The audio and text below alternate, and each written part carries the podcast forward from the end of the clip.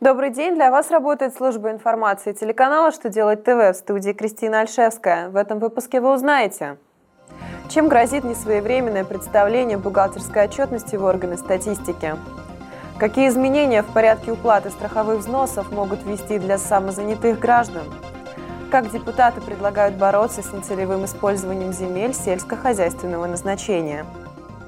Итак, о самом главном по порядку –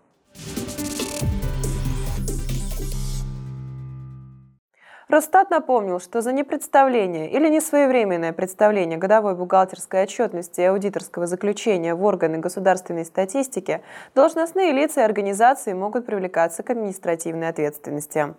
За такие нарушения предусмотрен штраф от 3 до 5 тысяч рублей на юридических лиц и от 300 до 500 рублей на должностных лиц организации.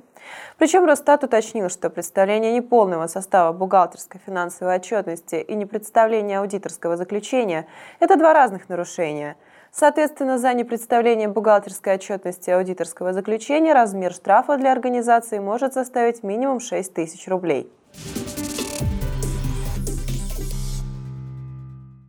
Все граждане, попадающие под понятие самозанятых, возможно, в скором времени будут уплачивать страховые взносы в ПФР по единому порядку, вне зависимости от годового дохода. Новые правила расчета страховых взносов прописаны в законопроекте, находящемся сейчас на публичном обсуждении, на портале проектов нормативных правовых актов – Речь идет о всех тех, кто занимается частной практикой и уплачивает страховые взносы в ПФР в особом порядке, индивидуальных предпринимателях, адвокатах, частно практикующих нотариусах и других.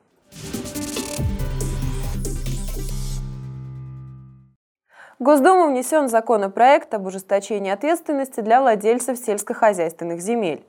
Законотворцы предлагают уменьшить существующих трех лет до одного года возможность владения и неиспользования участка по назначению. Нововведение направлено на то, чтобы земельные участки сельскохозяйственного производства не простаивали, а обрабатывались ежегодно. Если закон примут, то сельскохозяйственные участки будут изыматься у владельцев в случае, если они не используются для соответствующей цели в течение одного года.